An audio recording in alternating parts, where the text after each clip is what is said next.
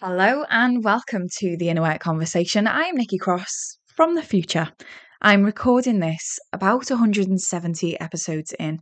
We're currently in June 2023, and I just thought I'd record an introduction to my earlier episodes for the simple reason my sister was at breakfast the other day in a cafe and she overheard a lady saying to her friend, I have just found the inner work conversation. It's really, really useful. I'm going to go right the way to the beginning and work my way through the episodes. And it immediately made me want to try and contact this lady who I have no idea who she is and be like, no, don't do that. Because this this podcast it's been going for a few years and during that time i have grown i have changed i have evolved i have grown more confident in my abilities and in my competence not just in my podcasting abilities, but also in what I do with my clients. I've become much more sure about who I best work with, who I best serve, and how we can best have conversations around the topics that are meaningful to the people who I work with. And so it makes me want to go, oh, God, no, listen to the more recent episodes. That's where you're going to get your best value. That's where you're going to get your best insights. And it also, to be honest, makes me go, oh, in those older episodes, I sound different. I sound different because I was trying really hard. I was trying really hard to be liked and accepted. I was trying really hard to find my place in this in this space. And I think it comes through. I think that you can hear that. And I'll be honest, there's some old, old episodes that I've gone back and I've thought, oh, that, that's made me cringe, or I actually disagree with myself. And so it leaves me with the question why wouldn't I take the old episodes down? And my simple answer is this as we all navigate life and business, we all evolve and we all grow. And there is always going to be an older version of us that we wish we'd have said things differently or wish we wish we'd have done things differently. Like for example at the beginning of my business i wish that i'd have been much more confident in who i worked with and how i can serve them and really back in my own you know opinions around certain things. But i can't go back. None of us can. None of us can go back to a previous version of ourselves and rewrite time. And so i'm leaving all of my older episodes in for one reason only. And that is because I want you to take these older episodes and take them for what they are a demonstration of someone growing and evolving and learning in public. And I, I say all of this and I introduce this episode with the hope that that not only inspires you, but also helps you to give yourself permission to grow and evolve and learn in public. So many of us just won't put ourselves out there for fear that it's not going to be good enough and you know it's not going to be right. And when i when i listen back to my original my my initial podcast episodes it's not good enough and it's not right by my standards now. But it was back then. Everyone has to start somewhere. We all have to start somewhere. We can't just rock up to something and be who we want to be or have the quality that we want to have from day one. So, with what you're about to listen to, please, please know that as these podcasts, as the numbers roll on, the more me you will hear me get. But that's the more me now. Yeah. And that's not to say that there isn't value and insight in these older episodes. It's just letting you know that this is my version of growing and evolving out loud. So, with all that said, let's get into the episode.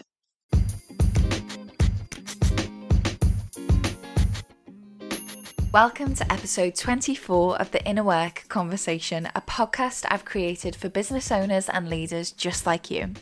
This podcast is dedicated to making sure that you feel empowered and reassured that you are totally not alone. I'm Nikki Cross, founder and CEO of Thrive Life and Business, and in today's episode, I want to share with you my biggest lessons so far from my failures, my journey in life and in business, and specifically what I did and what I've learned from my mistakes that I've made and experiences that I've had. But before I do dive in, I want to thank you so much for your recent reviews of the podcast over on iTunes, and I actually want to share with you one that I've picked out today, written by E and M's mum, which reads. Every episode is a revelation for me. Each time I listen, I take away something that helps me grow. Thanks, Nikki. Well, you're so welcome. Thank you so much for sharing this feedback. I am truly, truly grateful for each podcast episode listen. When that number goes up, I genuinely express gratitude for whoever that was, just that they spent half an hour with me. So thank you. And getting feedback as well is just wonderful. So thank you so much for that generosity. And without further ado, let's dive straight in. So I recently asked over on Instagram what podcast you'd like next and this topic was the winner, closely followed by a Q&A and an episode on boundaries in business. So you're definitely keeping me busy. but it's wonderful because the more feedback that I get from you, the more I know I'm on the right track, which is tricky when it's just me and a microphone. So thank you so much for giving me that input. What I do want to let you know before I jump into this episode is I'm mentioning in here some potentially triggering topics such as grief. So if you're not in a place where listening to this would be empowering for you right now, I'll leave it in your capable hands to decide if this is going to be a good episode for you to listen to.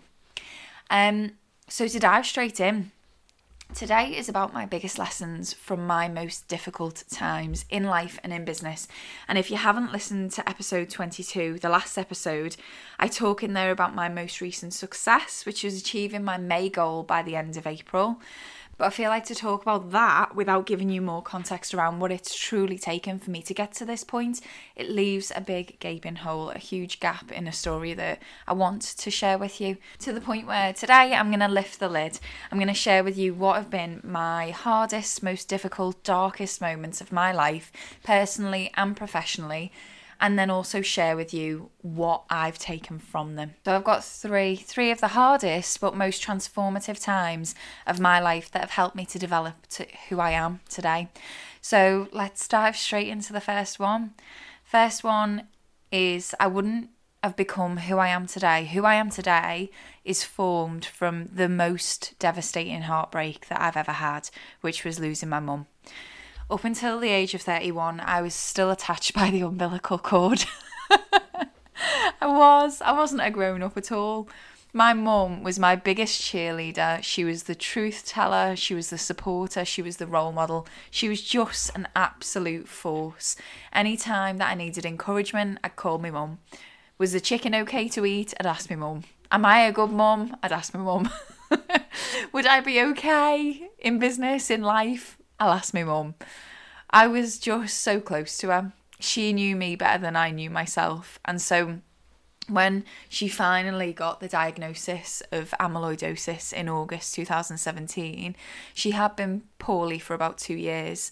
But when we got that, of course, like the whole world came crumbling down around us. Um, for those of you who don't know, because it's really rare, amyloidosis is a really serious condition. It's um, caused by an abnormal buildup of abnormal protein called amyloid protein. And that buildup um, basically makes your organs not be able to work properly. Um, so that's what happened. But to give you some context, mum was she was a everyone used to call her a little pocket rocket. She used to cycle around the wirral mum was also the one she was one of my son's primary carers.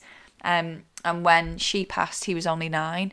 She would take him to school she'd drop him home she'd cook she'd clean. She was a little fairy while we were both at work and jimmy and i were hustling for our careers. Um, and on that note, at the time, I was a people performance director in a really successful recruitment agency, and it was a very demanding role. Um, and mum was getting more and more sick with what seemed to be by the day, you know, to the point where she'd gone from cycling around the Wirral and being, you know, here, there, and everywhere to and and basically being one of the fittest people that I knew to not being able to pick up JJ from school because she couldn't breathe properly. Um, and what's amazing is the moment I decided to hand my notice in and stop working in an office was the moment I got a job offer in an amazing role where I could work from home, I could carve out a role supporting recruitment businesses with their learning and development strategies. Um, so isn't it funny how things work out? But sadly, just a week before I was due to start my new role, mum actually passed away quite suddenly. Um, And before I go on to explain what this experience taught me, what I want to say is this. I'm talking here about grieving my mum. You don't have to experience death to experience grief. I know people who've experienced grief with infertility, secondary infertility, um, in myself included. Um, I know that people who've experienced grief through breaking up with their romantic partner or lost a pet or have grieved their past self or have grieved the life that they had before the pandemic. You know, grief can come in many, many forms. And while I'm here in my first point talking about grieving my mum and what that's taught me, I definitely could apply the exact same lessons to the secondary infertility that I experienced, for example. So, my hope is that in you listening to this and you listening to what I've learned in my lessons, you can listen to that and apply them to your own experiences of grief. So, one of the things that I'll never forget is right up at the last minute, mum was still teaching me about the adult that I needed to become. um, I actually drove her into the hospital that day, and she was in the passenger side of the car, and we were at traffic lights, and they turned green, and a teenage couple like cheekily stepped out in front of my car. And I remember being like, obviously, you know, it's a really tense situation. You know, you've got your mum in the passenger side of the car, really, really unwell. And I was just livid. I was livid. I was livid that I had my mum in my car with this in a significant amount of pain and distress. I was livid with their carelessness as they laughed it off in front of me. And I, I was just about to give them a piece of my mind, like wind down my window and my mum just reached over to me and said, Nick, let it go. It's not important, is it? And in that moment, that one little comment, I don't even know how conscious she was at that point. My mum, she taught me to let go of anger in that moment. And it sounds like such an insignificant moment, you know, okay, someone stepped out in front of your car, big deal, but it wasn't. It was it was a really pivotal moment for me when I look back. I think the message in that is anger doesn't serve us. Even when we think we're using it to aid others, to teach others, anger doesn't serve us. Letting go and learning does. Now, don't get me wrong, anger's not an emotion that I, I think is unhealthy or unhelpful, but anger is an unhealthy emotion to hold on to and repress. It is healthy, and I and I've learned that if you can express anger in an empowering way, it can be really powerful. But I've learned that harboring it is possibly one of the most destructive things that you can do to yourself and the relationships around you. Um, and that lesson sort of got me through grieving her because it got me through. There was a lot of anger in that grieving because of you know the I suppose some some might say medical negligence that happened in that experience, and that moment and that teaching from that that learning from that moment, sorry, taught me not to harbour the anger over the injustice of losing her too soon and not being in control, you know, of a situation that you really want to be in control of. And it also got me through the anger of seeing my little boy go through the grief of losing one of the closest people to him. That was a really, really valuable lesson. But that's only one. Like losing mum taught me so much. It taught me how to accept help. When you're that low, you really don't have a choice. and, you know, especially because I was about to launch myself into this new job that I'd just got. Before mum passed, I didn't know how to ask for help. I just didn't. I didn't know how to accept help for anyone but her, really. It was a, it was a pride thing she was the only one that I allowed myself to feel safe with that that I wasn't going to get judged and that um, they weren't going to see me as weak, I suppose, to need support and need help. What a load of bullshit that is. you know, it, it losing someone in that way and being in that in that that that place that I was, it taught me that it was actually okay not to be okay. And the thing is, we all know this concept. We say it, we hashtag it, but do we live it? I had to approach my new employer and tell them what was going on with my life. And I'll be honest, I was petrified. I thought that by telling them where I was at, that they were going to treat me differently, that they were going to roll their eyes and think, "Oh shit, you know what? What have we taken on here?" Um, I felt like I was going to let them down before I'd even begun. But what I actually found was that my news was met with compassion and I was treated with dignity and respect. They treated me like an adult and they asked me to be as honest as I could with what I felt I could do and give and that they would meet me there. Um and they did. And you know, keeping in mind these were apart from a few interviews, right? These were complete strangers. I'd never met them prior to that, but then I'd never felt so supported in a job before. So I will always be grateful to Jackie and Matt at Recruitment Juice for their understanding and their support. Losing mum also taught me that you can feel like you don't have a fucking clue who you are anymore. You can feel completely stripped of your personal identity. And even from that place, you can rebuild. And I suppose, lastly, grief taught me that gratitude is the thing that will set you free. It is the answer. The nights that I would lie awake, replaying each situation, thinking about ways that I could have supported her more, thinking about, you know, processing the guilt and replaying scenes Gratitude is always the thing that would serve me. And I think this is true in any desperate situation. Gratitude really does help you focus on not only what you can be grateful for, even, and I suppose that's what I want to say, even in the difficulty and the adversity, what I found was the more gratitude there is, the less suffering there is. You know, the things you have in your life, the importance you place on revenue, the revenue your business brings and the analytics on your website or social media posts, the tummy that you desperately wish was as flat as it was when it was when you were 20. they might be important things, but when you really take a step back and think about all of the things that you are grateful for in your life, even if these things are actually adversity that you faced, it will show you what's truly important to you and these it's it's these things that we should actually be putting on a pedestal. It's the relationships that you have with others and the relationship with yourself that are the things that cannot be replaced. And those lessons were truly life changing for me and i'm so grateful for that experience now in hindsight looking back on it. The second big lesson the second big lesson for me was inherited beliefs so roll on a couple of years. In November 2019, um, so a couple of years into my new job that I've just told you about, I found myself on a train to London about to tell my boss what my plans were. And I was absolutely shitting myself.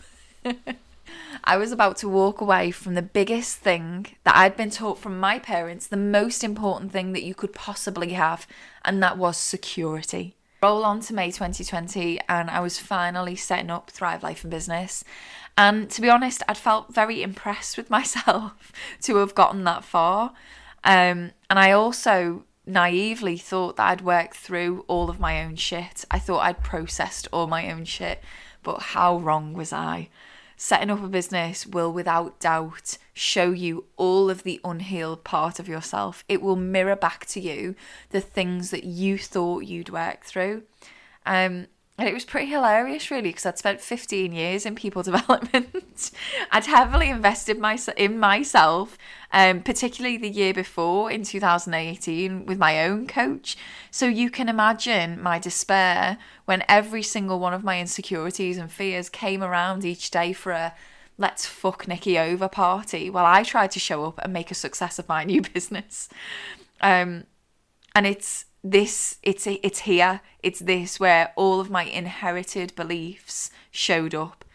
Um what i found is when i was in employment i could blame my surroundings for the way that i was it wasn't me it was out there it was the environment the people the situations the clients the colleagues the bosses the culture the processes the systems the commission scheme you know it was it was so easy to hide behind those things. It's so easy to avoid your own shit, so easy. But when you set up your own business and it's just you, there is nowhere to hide.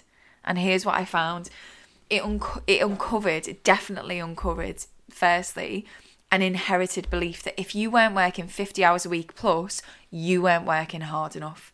Now, on the surface, we mask this work ethic. You know, we say, you know, we, um, we almost do it as like a thing to be proud of. Really, really good work ethic.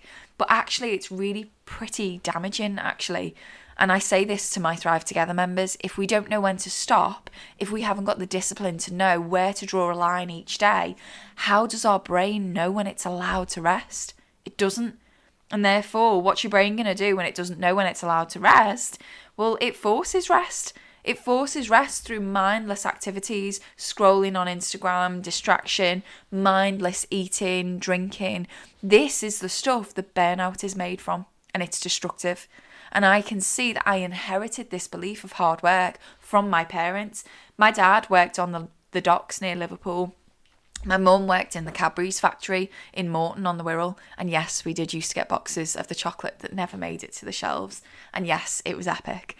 But their work ethic sounded like work hard, pay your mortgage off as quickly as you can, keep whatever job you have because you are lucky to have one, and don't worry if you don't like your job, just do as much overtime as you can get. and it was those beliefs at the beginning of my business that kept me aimlessly busy, a busy fool, wearing my busy badge with pride. If you haven't already listened to it after this episode, go ahead and listen to episode 21. Um, it's called Busy, Burnt Out, and Over It. But anyway, back on topic. I was making things more difficult than they had to be. I was making things hard so that I could be busy. Um, and I soon learned that without me, there was no business. And if I was going to carry on the way I was going, there would be no me and there would be no business. I was quite literally running myself into the ground. So recognize this working more doesn't necessarily mean achieving more. If you haven't worked on feeling good enough, if one of your insecurities is not feeling good enough, then it's likely that you are doing more and giving more to compensate for that. Which is why doing the inner work must come first. It simply must. And that's the last thing that I wanted to tell you that I've learned from inherited beliefs, which was actually quite surprising to me. And it links to the story I mentioned in my first point. When I got off that train and told Matt, my previous boss, that I planned to quit my job and set up on my own, after he'd picked his jaw up off the floor and we started discussing it and how I was going to exit, he started talking to me about it and what my plans were. And I will never forget, he said to me, Nick, it's great. You simply can't fail. And those words, they they honestly they've they've stuck with me all the way through to today. You simply can't fail. Those words were so impactful because I really respected him. I, I respect him, but I really respected him. He had built his own business at the time and was in a position that I wanted to be. I wanted to strive to be in myself. So to hear him say those words, although he probably doesn't even know what he said and might not even remember saying it, those words carried me through some really tough times in the first year of my business. Um, and you might be thinking, oh, that's nice, but where's the lesson? Here it is. The lesson from this actually only came to me January this year, so over a year later. I was on a call with a one to one client and we were reviewing her business plans, and I found myself saying exactly the same words to her. I said, you know, this is really good. You simply can't fail. And I meant it. You know, I wasn't saying it because I knew the impact it had to me. If anything, that was subconscious. I really meant it. But what I noticed, instantly, I noticed the look completely changed on her face. I noticed she lit up, her breathing changed, she looked hopeful. And in that moment, I thought, why do we have to hear it from someone else to believe it for ourselves? Why does it take for external validation for us to believe in ourselves? And I mean it, like seriously, his words, they carried me. I've had some pretty tough times in the first year of my business. And when I when I thought about it, I realized this same theory applied to every piece of evidence that I've built in my mind about why I should continue. I can't tell you the amount of times that I've spilt my guts out to my husband and in his very own special Jimmy way, with his truth and brutal honesty and support, unconditional support and patience and love and kindness, he has reminded me how normal it is to be experiencing the experiences that we have and to calm the fuck down. you know? And the thing that I realized is anyone whose words resonate with me and and I can recall and they can pick me up out of times of desperation and grief. The thing that I realized that made their words so impactful was the integrity in their truth. And this was the same for my mum actually when she was alive. I realised the people who had the ability to uplift me with their words, they were the truth tellers. They didn't say words just because that's what they thought you wanted to hear. They listened, they really listened intently. They didn't listen to fix, they listened intently. And you just knew that whatever came out of their mouths was truth. And it always came from a place of love. Now, one of the things that I'm not going to hold back from admitting to you is at the beginning of my business, I was in a place of deep self loathing, real self loathing. And I mean physically, spiritually, emotionally, in any way I could beat myself up, I beat myself up. and maybe this is something I'll go into in a little bit more detail later on. But this whole thing taught me that I didn't have to wait for someone external to me to cheer me on with honesty and true words of encouragement. I could do that for myself. Actually, at this point, I want to share a resource with you because I got some feedback from the last episode that sharing resources in the episode, not just directing you to them after, really is quite helpful. So, I am currently looking at page 265 of Tools of Titans by Tim Ferriss, and it's an interview with Scott Adams where he's talking about affirmations. Um, so, I'm just going to read it to you. He says, So, this is on the topic of affirmations and why they work when you use pen and paper. He says, Here's why I think it seems to work, and there are several possibilities.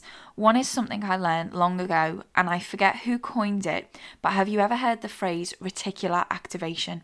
It's basically a, it's basically the idea that it's easy to hear your own name spoken in a crowd you'll hear in the background noise, blah, blah, blah, blah, Tim Ferriss, blah, blah, blah, blah, and you'll think, how did I hear that one thing in this whole bunch of crowd noise? Basically, your brain isn't capable of processing everything in its environment or even coming close. So, the best it can do is set up these little filters. And the way it sets filters is by what you pay attention to. It's what you spend the most energy on. That's how you set your filter. So your filter is automatically set for your name because that's the thing that matters most to you. But you can use affirmations, presumably. This is just a hypothesis to focus your mind and memory on a very specific thing. And that would allow you to notice things in your environment that might have already been there. It's just that your filter was set to ignore. And then you just tune it to this memory and repetition trick until it widens a little bit to allow some extra stuff in. Now there is some science to back that. So I'll stop reading there, but the the point that I want you to take from that is your brain it's it's wired to tune into what you focus and pay attention to and that is habitual so sometimes it's on you to rewire your brain to pay attention to the right stuff and so i made a commitment regardless of the external results regardless of what i could see in my bank account regardless of who was contacting me for a consultation call, I promised myself that I would cheer myself on, not proactively, sorry, reactively, proactively every single day. I would make a point of cheering myself on. I would make a point of noticing the good that had come out of each day. And I would practice having conscious thoughts and I would try and lean towards encouragement and empowerment. That was a game changer for me. And so, the lesson that I really want you to take from it is you don't have to wait for someone else to give you that encouragement. You don't have to wait for someone else to empower you and show you evidence of your ability and your potential. You can give that to yourself. So, the final lesson is my zero months. Um, in the first year of my business, I'm talking about the months where I've commercially flopped, the months that I've flatlined or been close to flatlining. There are a few lessons in this one, so I am going to try and keep it succinct, but bear with me. Um, the first one is learning what's really important, and it's very easy, regardless of what industry you're in, to get hung up on vanity metrics. So if you run a team, it'll look like how liked you feel by your team members if you're on social media, it'll look like how many like sh- saves and shares you have on the posts that you that you're posting. If you have a podcast, it'll be how many downloads your episodes have, what your retention rate was. If you have a product based business, it'll be how many nice reviews you get. I, I think that you you can get the picture. but here's the thing: these metrics are important, yes, but they're not the be all and end all. And what this wakes you up to is where you're coming from, your intent, your why. Because once you get clear on your intent, it does not matter if you get two likes or 2,000 likes. It doesn't matter about the vanity metrics when you get clear on your why. And I'll admit, you know, there have been times where I have compared myself, times where I've focused on the vanity metrics and I've obsessed over them. And nothing good ever came from that because it wasn't linked to my intent, my why. My why is not about how many followers I have on social media or how aesthetically pleasing my website looks. My why is about the people I am here to serve. So I realized that changing my values, or probably better put, realigning my values, helped me to realign the metrics I was using to determine my success which then helps you assess if you are really spending your time well.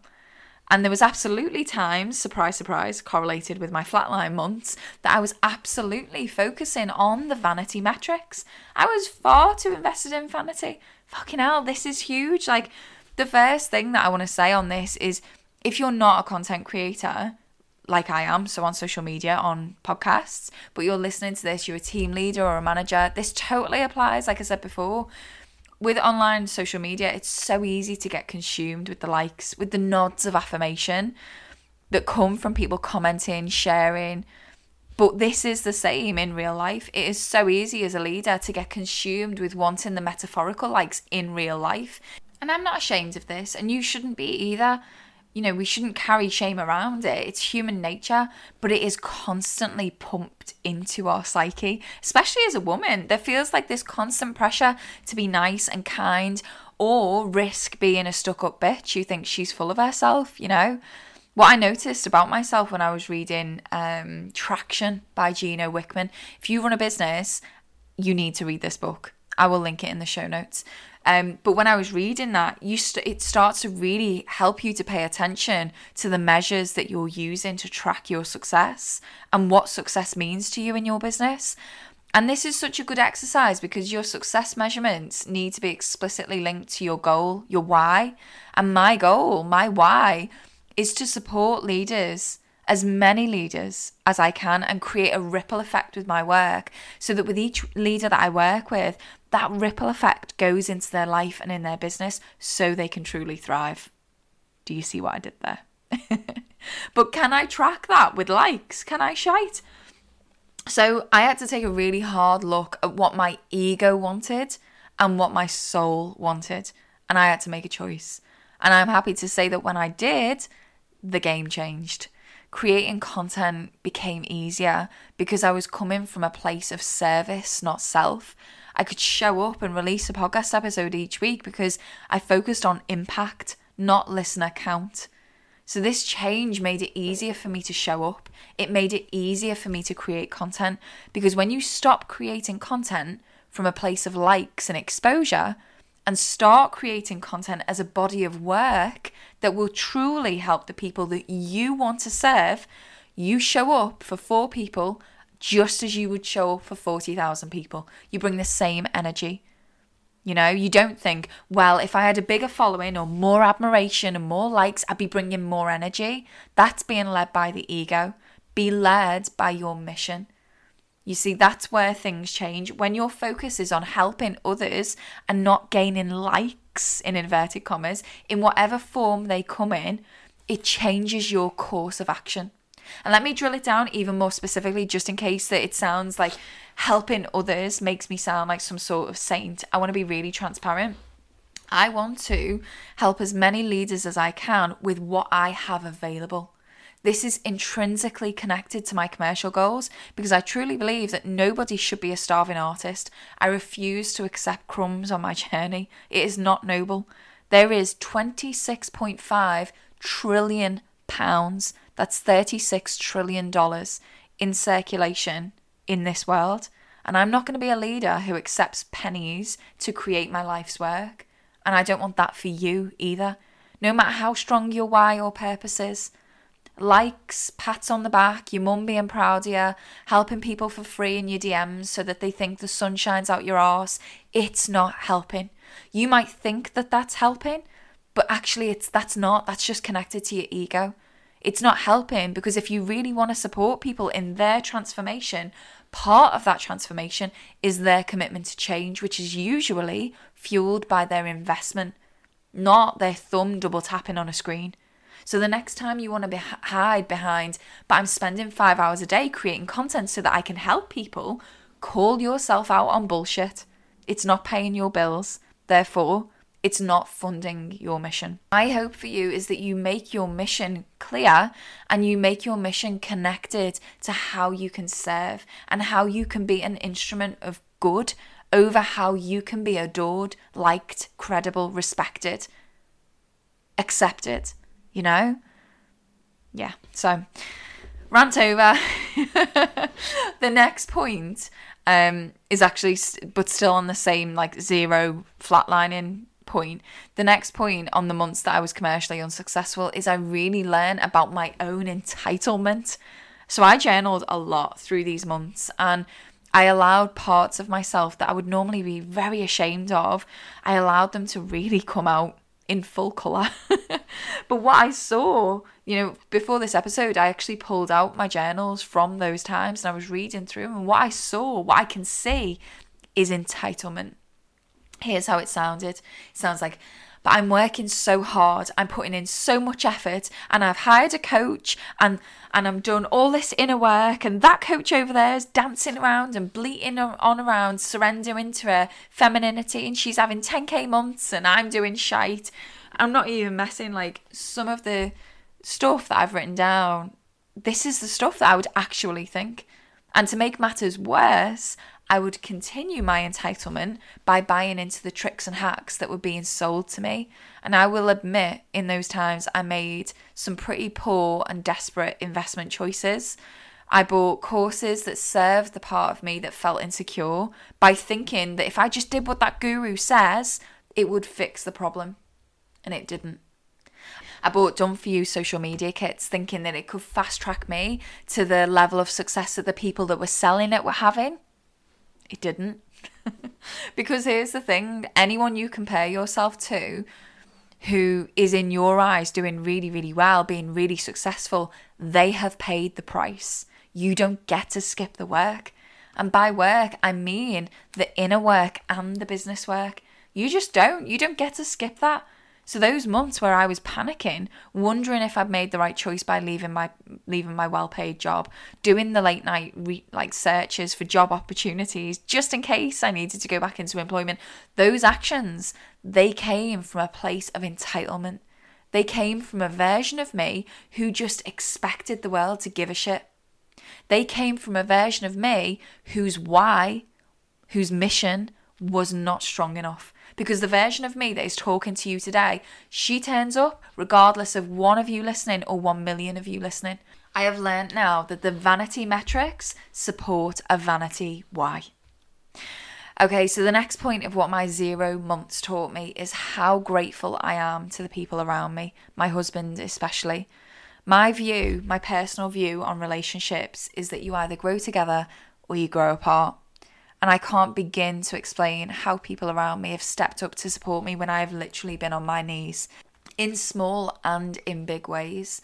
The clients who've invested in themselves with me to create their transformation, the friends who shared my services or talked about me in a room of people where they knew that there would be opportunities, my family who showed up for me in no uncertain terms to show me how unconditionally supported I am.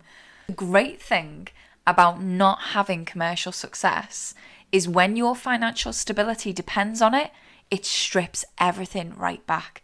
It shows you what matters and what doesn't. It shows you who you really are and why you're really here. Having commercially unsuccessful months taught me to respect my time and value my worth. And the irony is, when you have a job, you fight so hard to increase your worth in inverted commas, your worth, you literally pitch for the pay rise. And as soon as you get your own business, it's hilarious. You jib all of that off because you could be bringing in 5k a month, but if you're working a 60 plus hour week, that means your hourly rate is like 20 pounds an hour or something, you know? It's like you forget what you're doing. You you lose all focus on what is important. So those months they showed me who was going to be really there for me and how I really needed to be there for myself, you know? And that point I just made on how you're valuing your time. Are you? Like, if I want you to think about if you were going to apply for a job now, what minimum wage would you accept? And if you take a really hard look at the way you're working right now and you split your personal pay out over that amount of time, does it show you that you're really respecting your own time? Are you really valuing your own time? It's this kind of exercise that will help you focus. It will help you put the blinkers on and it will help you do the impactful work, not the busy work. That is the kind of wake up call that will help you push past your fears of being judged or seen or rejected or failing and actually help you do the things that require courage. It's this kind of realization that will help you say no to the shiny opportunities when you are clear on your mission and your worth and your why.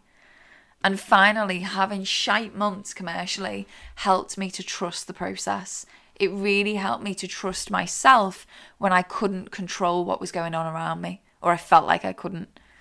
And I actually I couldn't. Like it's true. Like I couldn't control what I could see right in front of me. It's so easy when you only see what's in front of you and you haven't got a pipeline, things aren't looking great. It is so easy to get emotionally sucked into that space and your actions become a reflection of where your energy is going inside. You be, you you come from a place of scarcity. You feel like a victim. But if you can trust the process, if you can have faith that one step after another after another is building something, it's taking you closer and closer to your goal. With each step that you take, you make achieving your goal more and more inevitable. You know, it's in those moments where you will see what happens with incremental steps. It's in those moments where you will glean the lessons, you will glean the learning, and you will refine and iterate, and you will feel proud. And most importantly, you will see results unfold when you trust and take action from an intentional place that is connected to your why.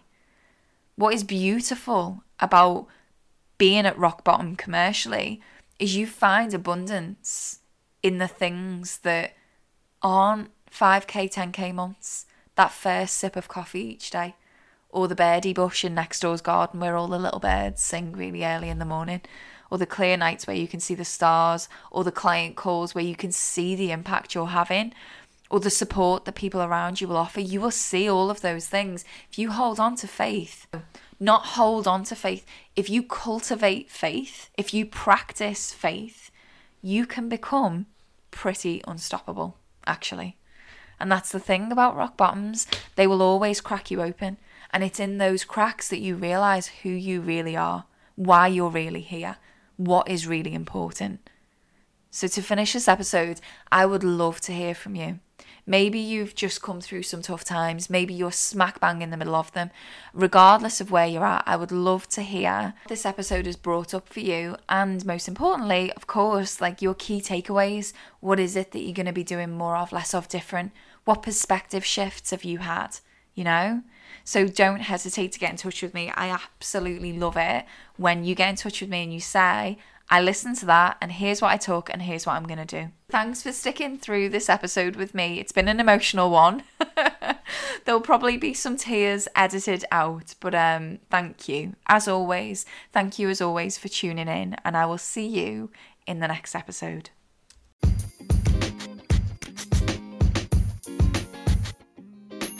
I hope you enjoyed the episode today. For me, it was a real experience working through my own toughest lessons in life and in business and gleaning the lessons from them. So, thank you for letting me share those with you. Before you go, I want to let you know of an upcoming change. Thrive Together will be increasing in price as it increases in value.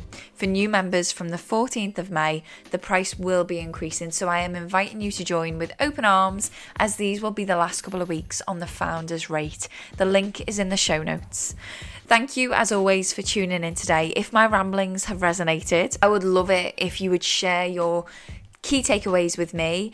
And if you're feeling super generous over on iTunes, leave me a review or share this podcast episode with another leader or friend who you think would benefit from tuning in.